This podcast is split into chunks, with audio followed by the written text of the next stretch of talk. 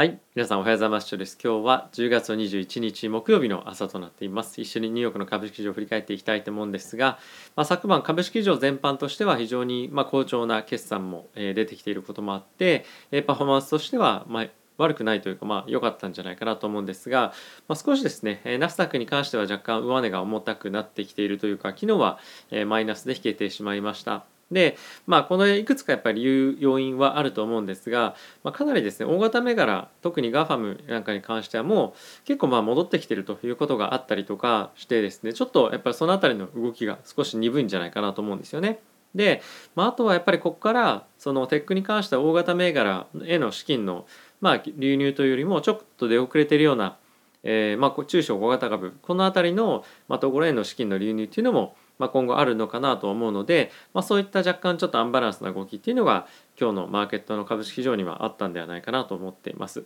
で、えーちょっとこれが、まあ、さっき先ほどからあの出てると思うんですけれども、えー今のですねヒートマップなんですが少し気になるポイントがいくつかあって、まあ、ペーパルがですね、えー昨晩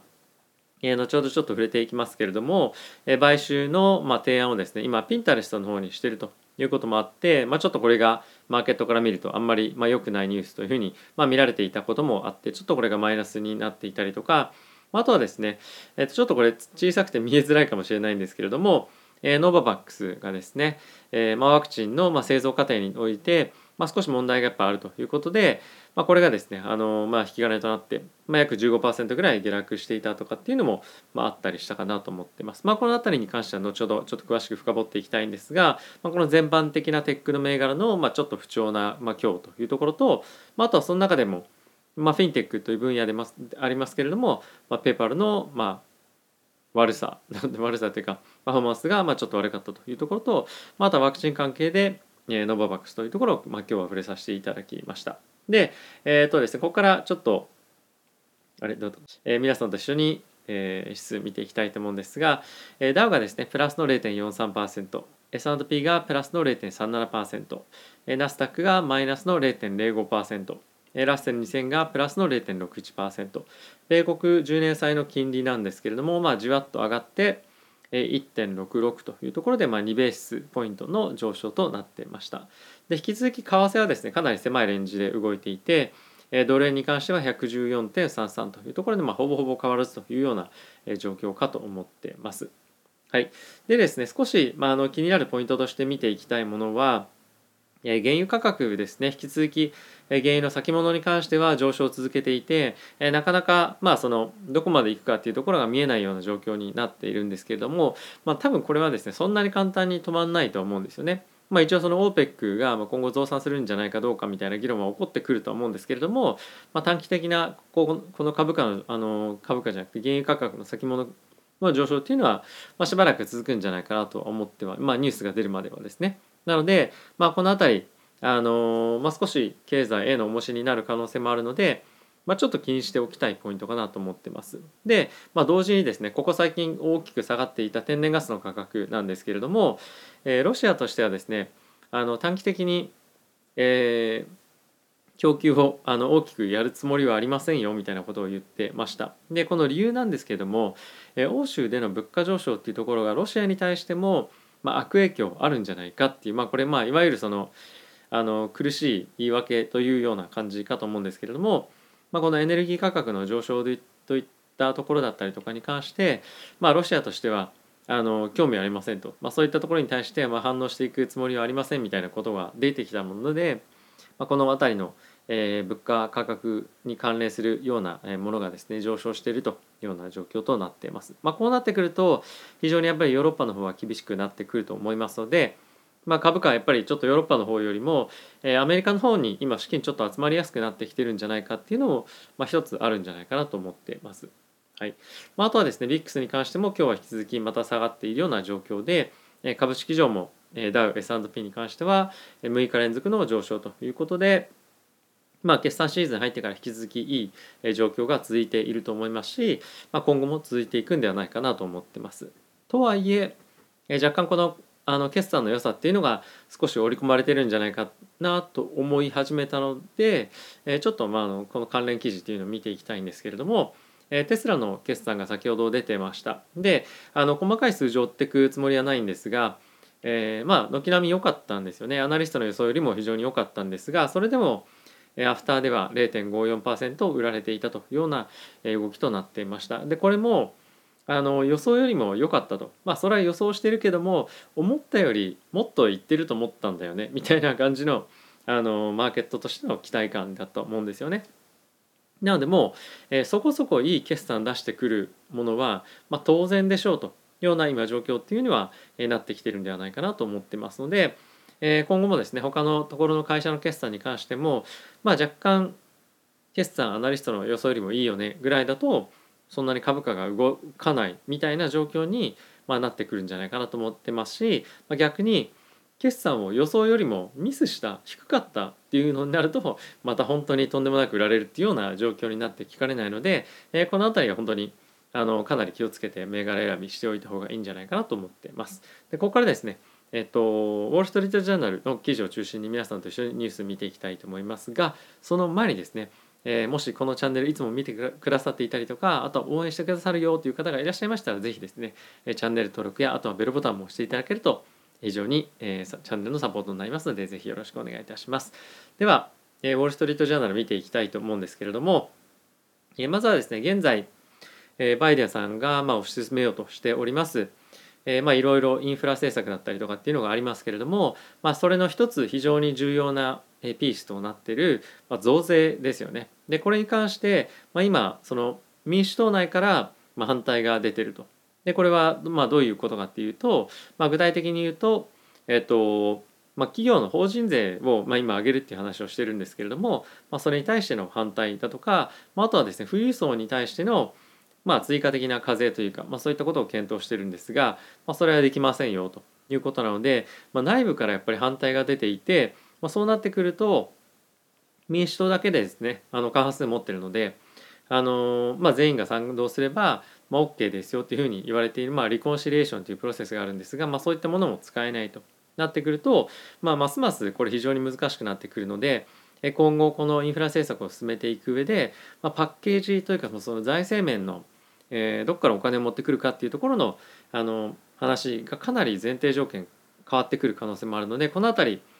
えー、まあ、アメリカの経済を下支えするという意味でも非常に重要になってくるので継続してウォッチしていきたいと思います。あとはですね、えーと、アメリカの方で、まあ、ワクチンを今後、まあ、5歳から11歳の子どもに、まあ、していく上で、えーまあ、学校で、まあ、今後ワクチンの接種をしていきますよということが、まあ、発表されてはいたんですけれども、まあ、こういったことに対して、まあ、一部のやっぱり親とかに親,、まあ、親御さんに関してはいやうちの子供はワクチンしないからとかっていうふうに、まあ、今後なる家庭もやっぱあると思うんですよね。で、えー、そうなってくることで、あのもちろん学校でやることは非常にまあ循環あの何ですか、まあ、あの簡単に、まあ、スムーズにワクチンの接種っていうのはできるかと思うんですけれどもやっぱりその子ども間の中でのあのいざこざというかあのまあいろんな感情がぶつかり合ったりとかっていうのがあったりとかすると思うので、まあ、この辺りはあの経済に対しても心配っていうのはやっぱある一方であのこの5歳から11歳の、まあ、いわゆる日本でいうと小学校ぐらいの年代の子たちが、まあ、そういった、まあ、これっていわゆるその政治的な問題とかっていうのが非常にやっぱり大きくて、まあそういったものに対して、え巻き込まれていくっていうのが少し、まあ、僕としてはちょっとあの複雑なあの気持ちというのはちょっとありますと。まあこれはこれであの別の側面でも非常に重要なんですけども重要というか重要なニュースなんですけども、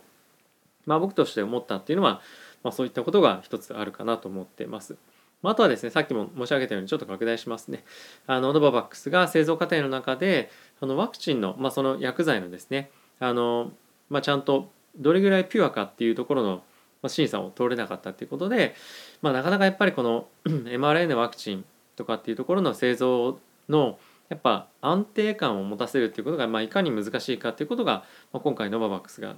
直面している問題かと思うので、まあ、やっぱり本当にレシピを渡せば作れるっていうものじゃなかなかないんだなっていうのはこういったところを見ると、えー、分かるかなと思ってます。なのでまあ今回いかに、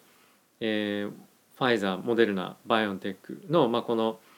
あの薬剤がですね、まあ、奇跡的に本当に最初に作られたかっていうのがあの思うかと思います。はい、次はですね、えー、ニューヨークの方で、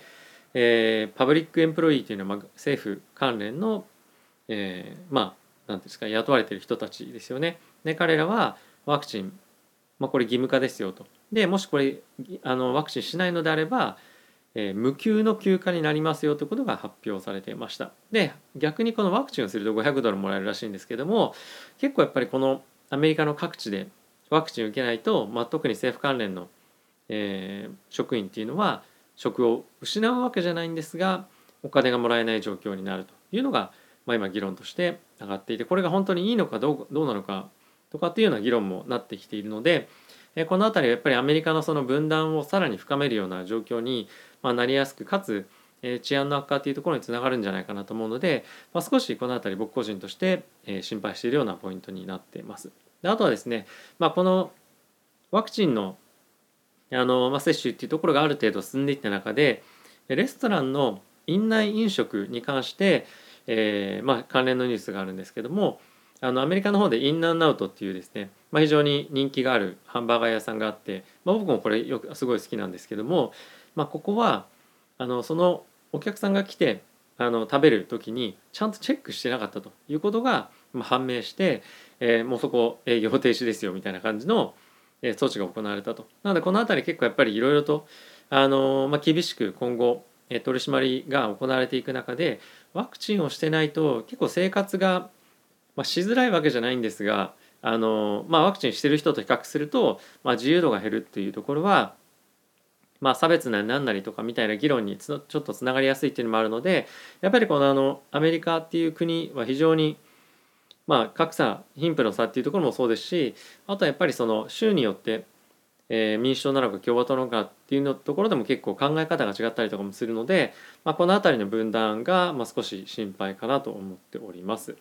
はい、あとはですね先ほども申し上げた通りこのペーパルが、えー、ピンタレストを買うんじゃないかっていう今議論されてるらしいんですけれども、まあ、これ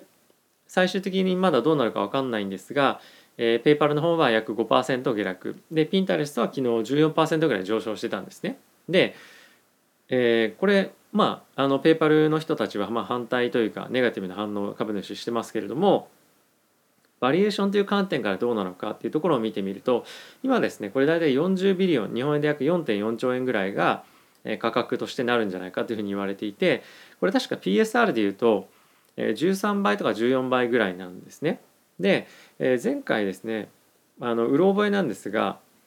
スクエアがこのアフターペイだったと思うんですけどここを約日本円で3兆円ぐらいで買った時の PSR ですね。さっきは13倍でした。でこれが34倍ぐらいだったんですよね。なのでバリエーションという観点からすると、まあ、そんなにまああのスクエアのものと比べてということではあるんですがまあ悪くないという状況ではあるのでまあいかにあの本当にこれやっぱりペーパルがこのビジネスをどういうふうに取り込んでいくかっていうところが、まあ、今注目されてる。かつそれがちょっと見えないっていうところがあの株主が少し拒否反応話あのをあの出しているっていうところかと思うんですが、まあ、この辺り非常に、えーまあ、どういうふうに展開になっていくのかっていうのは面白い内容かなと思いますので、えー、皆さんにちょっとあの取り上げさせていただきました。あとはですね中国の方で今非常に問題になっている、えー、中国恒大の資産の売却っていうところがですねなかなか進んでいませんよというニュースが出てました。で、えー、これはですね、まあ、一部の子会社をですね、えー、の、まあ、50.1%の株を香港に上場している企業に対して売却をするという話が進んでいたんですが、まあ、なかなかですね情報開示がうまく進まなかったりとか、資産、まあ、使っている資産に関して、まあ、問題があるなんかっていうのがいろいろあるそうで、破談になってしまったと。でこれがなかなか進まないと、現在ですね中国恒大が、まあ、今あの売ってあのあの、まあ、なんですか民間に売ったマンションの中で、工事が止まっているものとかっていうところを、回収できなかったりとかあとは、えーまあ、債権者に対しての支払いっていうのができないっていう問題もいろいろとあったりはするので、えー、この辺り売却がうまく進まないようであれば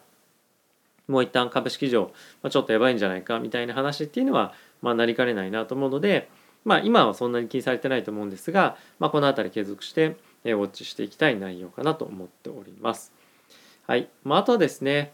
えっ、と、皆さんもちょっと見ていたり聞いたりしているかもしれませんが、えビットコインの ETF が、まあ、引き続き上昇を継続していて、でかつビットコイン自体も史上最高高値を更新しました。え、非常にいい、えー、傾向かなと思いますし、あとはやっぱり ETF が出た後に売られるんじゃないかうわみたいな心配があったと思うんですけれども、えこれもですね逆で、え企業まあ企業というか機関投資家に関しては、まあ、結構本当先物ベースでものすごく買ってるんですよね。でこういったところを見てみるとビットコインこれ史上最高高値更新しましたと。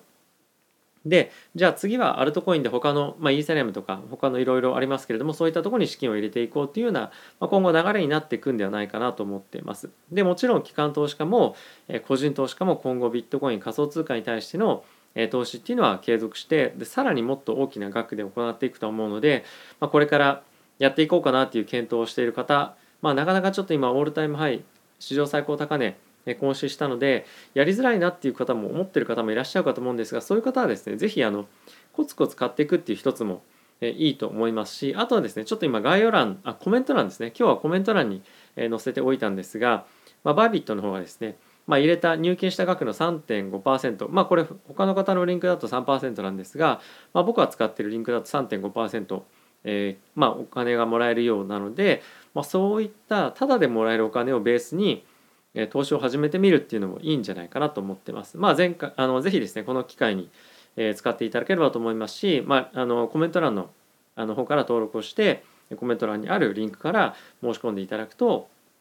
まあ、通常よりも大きいボーナスがまあ、もらえると。であとはですね抽選で、まあ、その取引のいろいろ条件っていうのがあるんですけれどもあの抽選で0.1ビットコイン約日本円で、まあ、70万円ぐらいだったりとか、まあ、あとは、えーと、1イーサーですね日本円でいうとまあ現在45万円ぐらいですが、まあ、抽選で当たるっていうような今キャンペーンもやってるようなので、えー、ぜひ応募していただければと思ってますのでコメント欄チェックしてみてください。はいということで、えー、皆さん今日も動画ご視聴ありがとうございました。引き続き好調な株式市場で、まあ、結構年末までぐんぐんいくんじゃないかっていうような意見もですね、いろんな投資家から出てきてはいるので、まあ、少しリラックスムードがあの漂ってるかなと思います。まあそういった声が出てくると少しあの買うのが不安になるという方もいらっしゃるかもしれませんが、まあ、いずれにせよ決算がいいということはあの企業に対して経済に対して間違いなくいいプラスなことなので、まあ、その辺りはまあいろいろ考えるのもまあいいんですがやっぱり決算がいい企業を純正に変わっていくっていうのは、まあ、一つ戦略として長期でまあいい大事なことなんじゃないかなと思ってます。はい。ということでまた、えー、次回の動画でお会いしましょう。さよなら。